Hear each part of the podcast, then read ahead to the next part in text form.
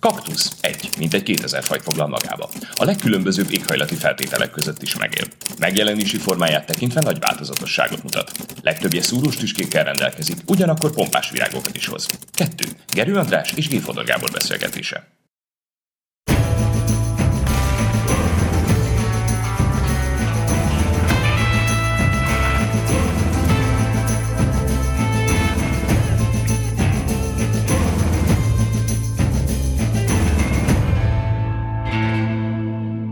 Vágjunk bele András, hogy provokálni akartalak, hogy mondom, az én szememben te egy top értelmiségi vagy. Neked fontos a rezsi?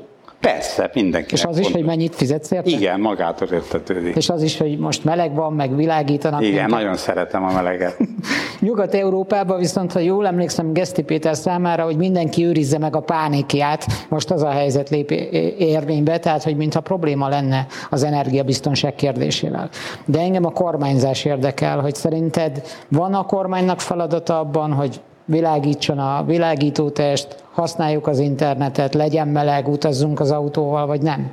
Nem kell ilyen kormányzati feladatokat előírni, mert a piac mindent megold. Nem, hát azért te is tudod, hogy most egy álkérdést tettél fel valójában. Igen, de hát te liberális vagy, ez igen. nem álkérdés, mert a piac, azt, azt mondanád, hogy piac. Hát a piacra igen, hallgassuk, igen, a kormánynak itt nincsen dolga. Nem, ez igaz, hogy a piacnak nagyon fontos szerepe van egy ilyen dologban, de ennél csak egy fontosabban, hogy egy civilizáció működik-e.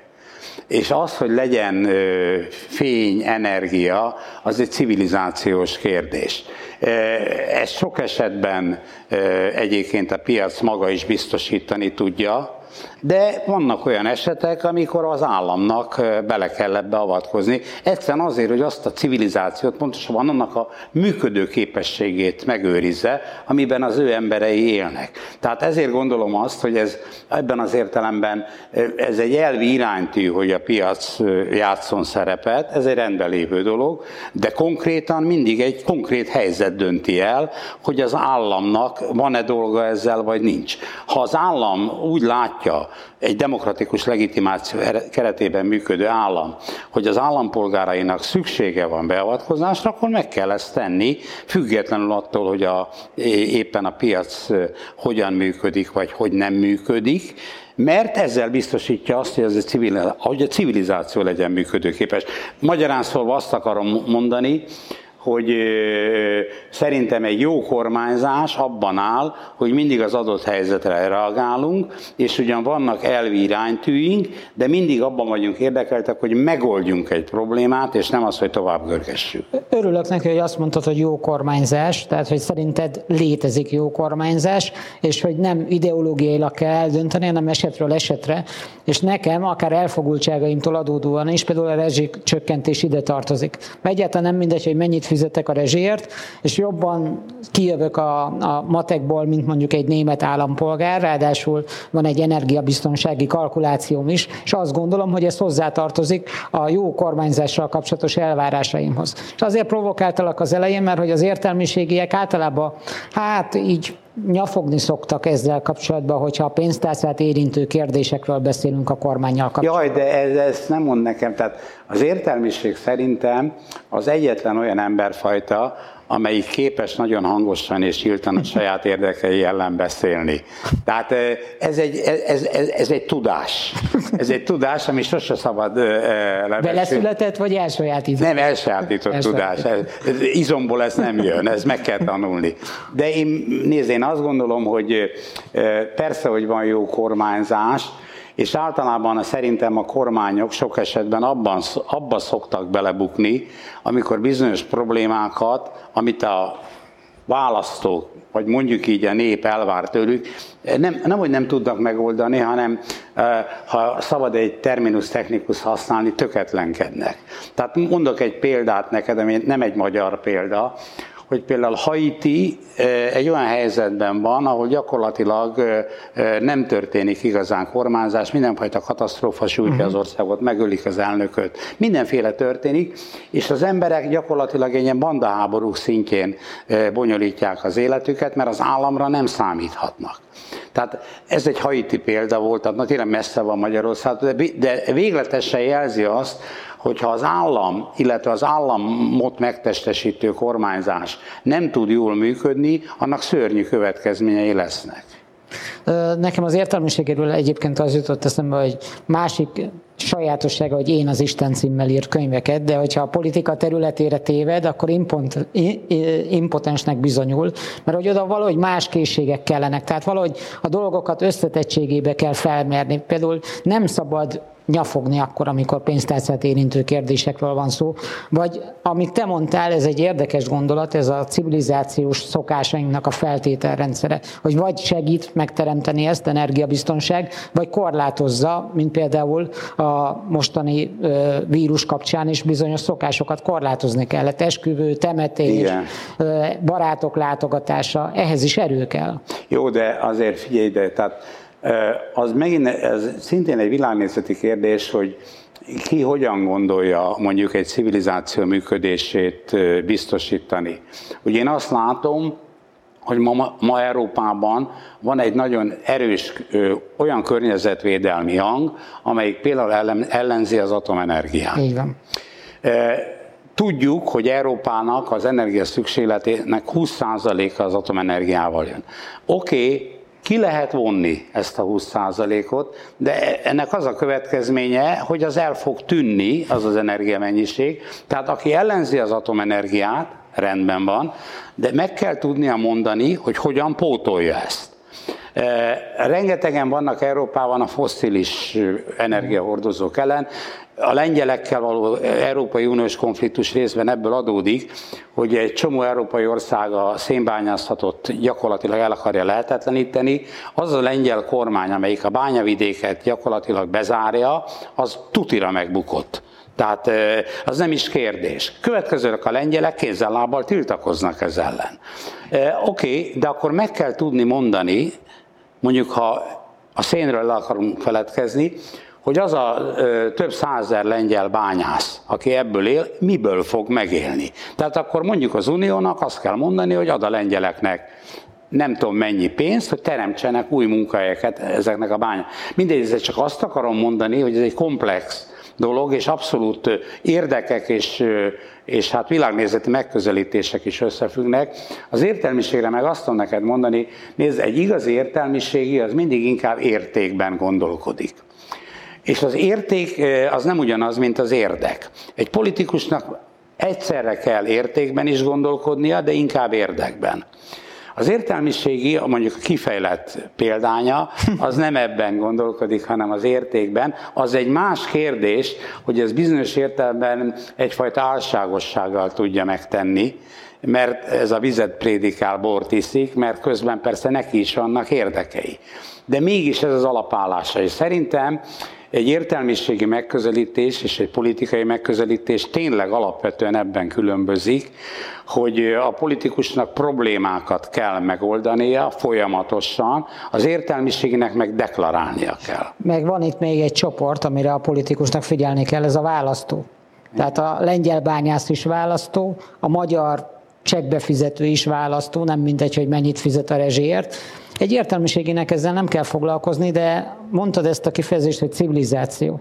Igen. Ez is egy olyan szó, ami nem magától értetődő része a, magyar, a modern politikai szótárnak. És a zöldeket is mondtad, nekem a zöldek onnét ö, ö, ismerhetők fel, hogy a, a civilizációból kihagyják az embert. Tehát mintha meg kellene menteni a földet, meg nem tudom én micsoda, de annak nem része az ember. És szerintem így nem lehet a politikában boldog. Hát nézd, Gábor, ebbe azért annyiban nem értünk egyet, hogy ezt komolyan kell venni, ezt a zöld gondolatot, vagy ezt a zöld megközelítést. És az az igazság, hogy én azt látom, hogy a, az európai politikába azért ez beépült. Tehát nem, nem úgy, ahogy a zöldek. Be? Tessék? Hogyan épült be ez a kérdés, meg ha jól értem, ez a... De odafigyelnek rá, jobban odafigyelnek a politikusra. Tehát most nem azért mondom, a zöldek a természetvédők voltak, mert nem tudom mi, de azért nézd meg, hogy Magyarországon is micsoda felháborodást tud kelteni az érthetetlen, vagy nem, nem kellően kommunikált faírtás, tehát olyan dolgok, amik egyébként ezelőtt 30 évvel nem keltettek különösebb felháborodást. Most ilyen. Ebben igazad van, de ennek van egy költségvonzata is. Tehát végén, a végén kifizet. Tehát kifizet azért, hogy egy élhetőbb földet varázsoljunk ide, vagy hagyjunk át az unokáinknak, gyerekeinknek. És szerintem ebben az európai politika nem mozdult el abból a pozícióból, hogy elsősorban a nagyoknak kedvez. Tehát a multiknak kedvez, és a végén mindig a fogyasztó fizet és szerintem ebben érdekes viták lesznek még az európai politikai térben, és ha jól értem, a magyar ellenzék próbálkozásait a klímaadó bevezetésére, az ugyanaz, mint amit Brüsszel akar, hogy végül is vagy használjak kevesebb energiát, vagy hogyha használom, akkor fizessem meg a plusz felárat, meg ha van lakásom, meg autóm, akkor fizessek zöldadót. Szerintem ez a választók érdekeivel, de akár értékeivel is ellentétes. Nézd, azért hagyjuk meg az ellenzéknek a lehetőséget, hogy releváns választ találjanak ki. Egyelőre én azt látom, hogy teljes dezorientáltságba utaznak. Van olyan az ellenzéket megtestesítő ember, aki azt mondja, hogy piaci áron kell a, a rezsit fizetni, tehát tökéletesen mindegy, hogy mennyi az ára, ezt kell fizetni, mármint a piaci árat. Van, aki azt mondja, ugyanígy ilyen ellenzéki politikus, hogy háromféle rezsiárat kell bevezetni, egyet a szegényeknek, ami nagyon-nagyon kedvezményes, egyet olyat, ami hát úgy közelít a piaci árhoz, vagy nagyon, és egy olyat, ami a nagyfogyasztóknak van, mármint magán nagyfogyasztóknak, és az legyen több, mint a, a piaci ár. Na most e, köztünk szólva egyik életidegenebb, mint a másik. Ezek ellentétben állnak egymással, de azt mondom, hogy hagyjuk meg nekik a lehetőséget, hogy kitaláljanak valamit. Köztünk szólva az ellenzéknek annyival jobb a helyzete téren, hogy nem kell cselekednie éppen. Egy kormánynak kell cselekednie, és cselekszik is a kormány, hát ez volt a rezsicsökkentés egyébként. De hát nem lehetséges, hogy az ellenzék pozíciója abból érthető meg, hogy nem tud a rezsicsökkentés oldalára állni, hiszen ez a kormány pozíciója. Ezért mondani kell valami mást, és amit mond, az alapvetően a választók számára elfogadhatatlan. A rezsicsökkentés egy olyan adóász, ami fölé, mögé nem lehet kártyát. Jó, Gábor, de ez most, most átmentünk egy kicsit egy másik kérdésre, ami egyébként szerintem jogos, hogy, hogy mi, mi, mi egy sikeres ellenzéki stratégia. Én azt tudom, hogy 2002-ben, amikor Megyesi Péter uh-huh. megverte Orbán Viktort egyébként egy nyílt politikai versenybe, az a Megyesi Péter, aki nem egy igazi rétor volt, de legyőzte az Orbánt, és az ő, ő alapattitűdje az volt, hogy egy csomó mindenről azt mondta, hogy meg akarom tartani, amit az Orbán kormány csinált, de én jobban fogom csinálni. Na most a mai magyar ellenzék, ezt nem látom egyébként tisztán náluk, jószerivel talán csak egy dologról mondta valaki, hogy azt talán megtartaná, ez a család, né, némely családpolitikai intézkedés. Egyébként mindenben tagadásban van. Hát nem csak a nem csak a politikáját tagadják a kormánynak, hanem a rendszerét. Tehát a rendszert is meg akarják változtatni. És ebből következők a politikai intézkedések. Következőleg, bocsánat, csak még hadd fejezem be, hogy az jön ki, hogy itt a teljes negáció álláspontján vannak, nagyjából egészében. Én meg azt láttam, hogy a nyerő stratégia az az volt 2002-ben, hogy azt lehetett mondani, hogy igen, ezt és ezt folytatni akarom, csak jobb vagyok. Hát ez a több mindent és kevesebb semmit politikája Igen. lenne, de én segíts megérteni azt a helyzetet, hogy jól látom-e, hogy mintha lenne egy olyan mintázat, Fidesz 2010-ben azzal győzött, hogy menjen el Gyurcsány. Nem akarjuk a Gyurcsány világot. Itt van a Márkizaj Péter, aki odaáll Gyurcsányhoz. 14-ben azzal győzött a Fidesz, hogy rezsicsökkentés. Itt van a Márkizaj Péter, aki azt mondja, hogy hát akkor fogyasszunk kevesebbet, meg nem kell rezsicsökkentés. 18-ban meg az... Egyébként, bocsánat, csak az, ez egyébként annyira szürreális ez a vizé, hogy fogyasszunk el. Szóval tényleg úgy elgondolkoztam azon, hogy nekem naponta akkor kelljen elgondolkozni azon, hogy engedek-e meleg vizet a tusoláshoz, mert több lesz a rezsi. Hát ez a az, azt, akar, azt akarja egy ilyen álláspont, hogy a magyar nép legyen büdösebb. Hát szóval tényleg, hát szürreális. Igen, ezzel, ezzel is egyetértek, és hogy folytassam a mintázatot 18-ban azzal győzött a Fidesz, hogy megállítani a migrációt, ez az ember pedig azt mondja, hogy hát be kell integrálni a menekülteket. Tehát hogy lehet ennyire egy, azt mondtad, minden tagad, a rendszer tagadja, az alapállításait tagadja az Orbán rendszernek az ellenzék, hogy lehet ennyire ellentétes pozíciót elfoglalni, és abban bízni, hogy a társadalmi többség létrehozható emögött az álláspont mögött. Szerintem sehogy. Hát nézd, szerintem ők is gondolnak valamit, ők úgy gondolják veled szemben, hogy ezzel lehet nyerni, mert annyira gyűlöletes ez a mai világ, és köszönöm szóval bizonyos értelemben lehet érveket is találni arra, hogy mit nem lehet itt szeretni, tehát van igazsága ennek, és ezt generalizálják, és azt mondják, hogy mindent, mindent tagadnak. Én abból indulok ki, hogy egy ha a világ nem elviselhetetlen, és Magyarország nem elviselhetetlen, tehát érted, járnak a villamosok még, tehát ezt még nem lehetetlenítette el civilizatorikusan a főváros, járnak a buszok, a közértben van ez az, tehát ha nem lehetetlenül el az élet, akkor ez egy élhető, élhető ország. És én, mint polgárember, abban vagyok érdekelt, hogy adott esetben változzanak dolgok, természetesen miért ne változnának, de azért legyen folytonosság is az életbe. Tehát az a alapállás, nevezzük, ne is politikailag, kultúrantropológiának, a kultúrantropológiai alapállásnak, hogy diszkontinuitás legyen, az szerintem én úgy gondolom, hogy Nincs nem benne egy a nyerő. levegőbe. Tessék? Nincs benne a levegőbe. Nincs benne a levegőbe, és nem egy nyerőállás. De hogyha a józanész alapján is indulnánk ki, azzal kezdtük a beszélgetést, hogy neked is fontos, hogy mennyit fizetsz a rezsijel. Hogyne. Szeretnél többet fizetni? Nem, nem akarok. Szeretnél a zöld adót fizetni különböző jogcímeken, ahelyett, hogy a multik fizetnének? Szóval szerintem ezek olyan kiinduló pontok, amelyek lehet populistának bélyegezni őket, de mégiscsak egy demokráciában, egy képviseleti demokráciában, ahol négy évente elballagunk szavazni, a választók döntik el, hogy ki legyen a főnök. Tehát valahogy a választók kegyét is kellene de Gábor, és az ne, nem, igen, de nem ilyen egyszerű a logika szerintem, mert mondok neked egy példát, hogy persze, hogy nem, nem szeretnék zöld adót fizetni, nem akarok plusz adót fizetni, hát én egy liberális beállítottságú ember vagyok, én azt gondolom, hogy Én nem vagyok liberális, és én sem szeretnék igen. adót fizetni. Jó, minél kevesebb adó, annál jobb. Egyfelől. Másfelől tisztelök azzal, hogy az államnak vannak civilizatórikus funkciói, amit részben az én adomból finanszírozom. Abba beleépülhetnek ilyen zöld célok is, ami hát most lehet külön adó nemként címkézni, de akkor is egy közös kasszából megy. De hadd mondjak egy példát, hogy én sokáig úgy gondoltam, hogy például Budapesten nem, nem lenne jó a dugódíj.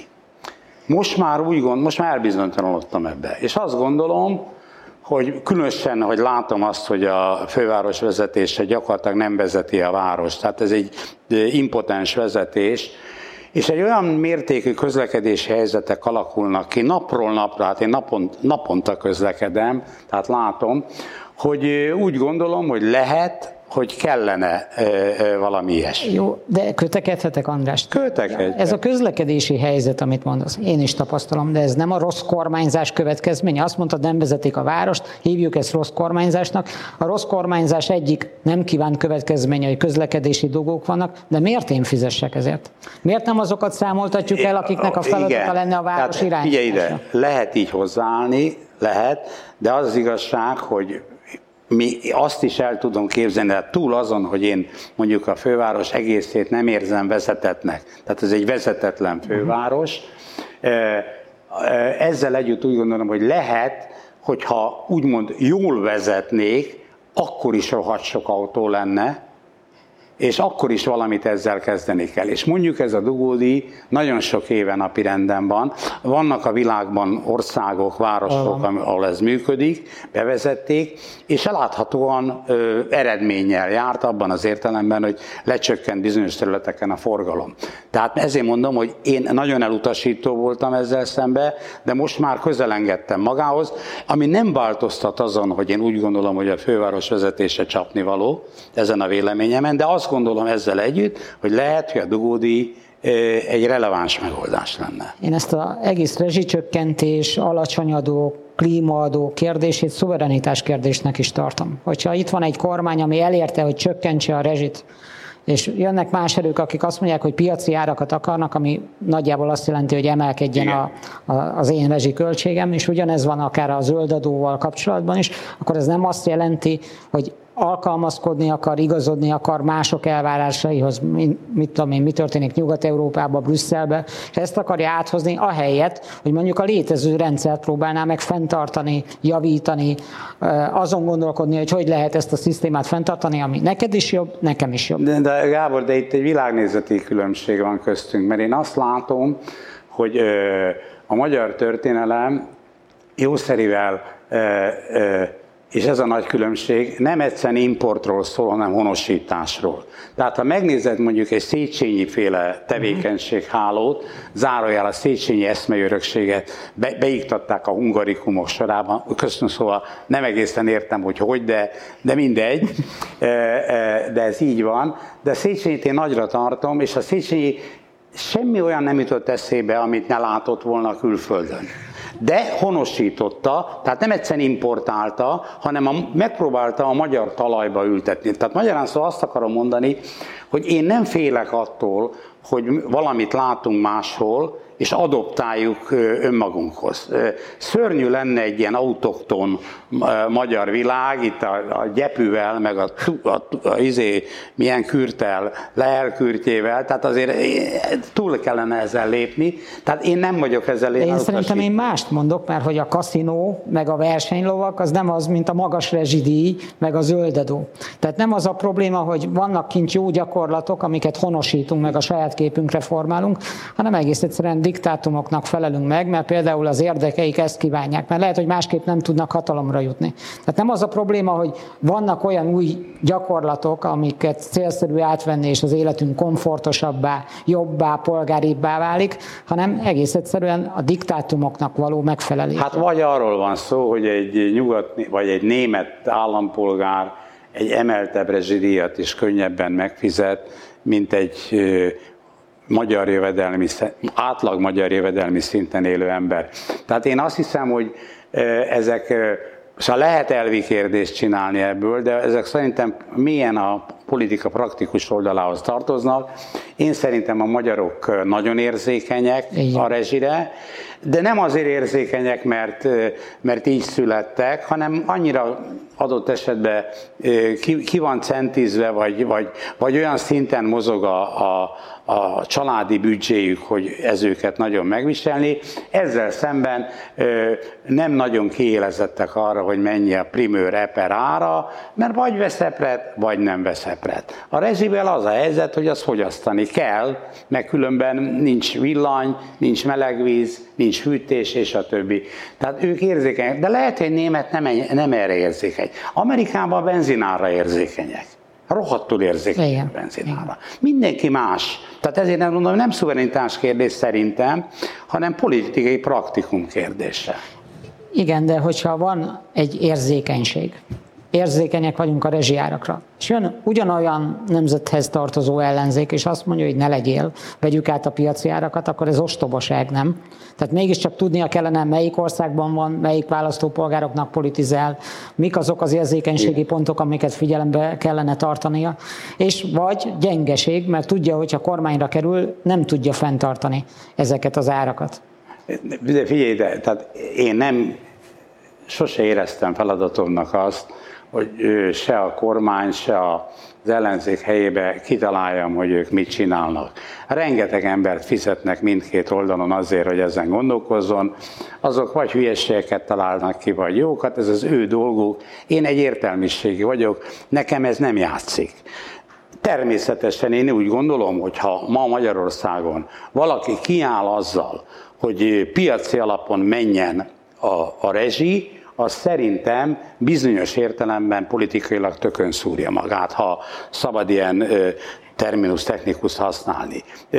És az meg egy nyerő dolog, ha valaki azt mondja, hogy megvédelek a, a piactól. De a, a problémám az, hogy általában ezt nem lehet mondani, Tehát egy kormány részéről is általában nem lehet mondani, mert innentől kitaláljuk a szocializmust megint, ugye? Tehát mondjuk az Orbánék ezt ki, ki, végigvinnék, akkor innentől egy tejfölárárat is dotálni kéne. Jó, de én más problémát látok ebbe, ez a mondani valónak a kérdése a politikában. Ezt is elő akartam neked hozni, hogy eltelt három hét az előválasztás óta, és nekem olyan, mintha eltűnt volna az alternatíva állítási képessége az ellenzéknek, nincs mondani való. Itt vagyok, mindjárt jönnek a karácsonyi ünnepek, várom, hogy megszólítsanak. Én január közepéig elérhetetlen leszek a politikai pártok számára, és nem érzem, hogy mondani valóval járulnának hozzám. Tehát lenne ajánlatuk arra vonatkozóan, hogy mit akarnak ezzel az országgal. Mi történik? Hova tűntek? Mit csinálnak? Vagy töketlenek? Hát igen, nézd, persze, hát nyilván az ellenzéki oldalon is úgy van, mint mindegyik politikai oldalon, hogy mindenki utál mindenkit, ez egy teljesen természetes állapot, de a nagyobb problémának tartom azt, hogy és ez nekem egy mély meggyőződésem, hogy politikai mondandó nincs intellektuális mondandó nélkül. Tehát kell egy intellektuális mag, amit le lehet fordítani politikára, illetve adott esetben politikai PR-ra, és a többi. És én azt látom, hogy itt ellenzéki oldalról nincs egy alternatív víziója Magyarországnak. Őszintén megmondom, nekem tetszett, nem azért, mert egyet értettem vele, de tetszett az, hogy amikor például az európai választások voltak, akkor a DK azt mondta, hogy Európai Egyesült, Egyesült. Államok. E, nem részletezték, meg nem lehet tudni mi, de mégis ez egy hívó szó volt, amivel sok mindent bele lehetett látni, és igen, egy igazi alternatíva volt a tekintetben, hogy a szuverenista vagy nacionalista magyar kormány hogy definiálja önmagát. Igazi alternativitás volt. Megjegyzem, a DK fel is jött ezzel, mert az emberek fölkapták a fejüket, hogy na, hát ez valami. De a piaci rezsijár is ilyen alternatíva. Tehát valaki azt mondja, hogy rezsicsökkentés, valaki meg azt mondja, de hogy? Ugyan már fizessétek azt, amit a piac diktál. Én, úgy érzem, hogy látensen egyetértesz azzal, amit mondok, hogy azért van mondani való hiány az ellenzéki oldalon, mert nem tudnak jobbat mondani, jobb ajánlattal előállni a választópolgárok számára, ezért kényszeresen ellent mondanak, a diametriálisan az ellentétes állítást, vagy ellentétes pozíciót foglalják el, mint amit a kormány mond. De ebből nem jön ki egy alternatíva állítás, nem jön ki a mondani való. Igen, de most megint arra akarsz ösztönözni, hogy találjak ki valamit helyettük, amire én nem vagyok hajlandó, vagy ha igen, nagyon sok Akkor pénzért. Akkor a szám. De, de ugye előbb utaltam erre az Európai Egyesült Államokra, én ezt úgy hagyták abba ezt a gondolatot, mintha sose lett volna. De, az nem, de ez nem, az nem egy kérdés, hogy ezt lehetett volna folytatni. Tehát lehetett volna egy olyan Európai Egyesült Államok víziót felvázolni, ami valamit mond a magyaroknak is. Nem tették meg. Mondom, ez egy interruptus volt mondjuk adott esetben a DK esetében. Magyarország bel, belvilágát illetően pedig egyelőre csak olyan mondások vannak, hogy tiszták vagyunk szemben a mocskosokkal, jók vagyunk szemben a gonoszokkal, tehát egy ilyen, ki, egy ilyen bipoláris. nyelv. Hát igen, de ezzel köztünk szóval nem tudunk mit kezdeni. Meg ami nekem még hiányérzetem, az az energia. Hogy azért itt ősszel mégiscsak volt energia, jöttek szereplők, beszéltek, mintha úgy jelennének meg a politika színpadán, mintha akarnának valamit, és ez három hét óta letekerődött. Tehát, mintha nem is lenne érdekük a politikai verseny, nem is akarnak beszállni ebbe a politikai verseny, nem tudom, mit csinálnak. Nekem hát, hiányérzetem van, mit csináljak? Hát Gábor drága, nem tudom, nem, nem tudom, orvos régi újságokat, de nem, szóval azt akarom mondani, hogy ez valószínű időleges, hát ezt föl kell pörgetni egy idő után. Itt az a kérdés, hogy mivel fogják fölpörgetni. Hogy a kormány... Szerintem itt nincsen mondani való. De mondom, ez a probléma, hogy én, én sem látom azt a intellektuálisan érvényes mondandót, amit le lehet fordítani ö, politikára. Tehát nem látom egy polgári Magyarország vízióját, méghozzá egy olyan polgári Magyarországét, ami, amelyik egy, mondjuk egy szolidárisan működő piacgazdaság. Mármint a baloldalon. A baloldalon. Tehát egy szolidárisan, szolidaritáson alapuló piacgazdasági Magyarország vízióját nem látom. Ugye a, én azt látom, hogy a kormány oldalon van egy nagyon erős olyan politika, amelyik meghatározó társadalmi rétegeket konkrétan anyagilag is preferál, tehát családpolitikába, a nyugdíjasok tekintetében, a személyi jövedelemadó visszatérítésbe, tehát a gyerekes dolgozó.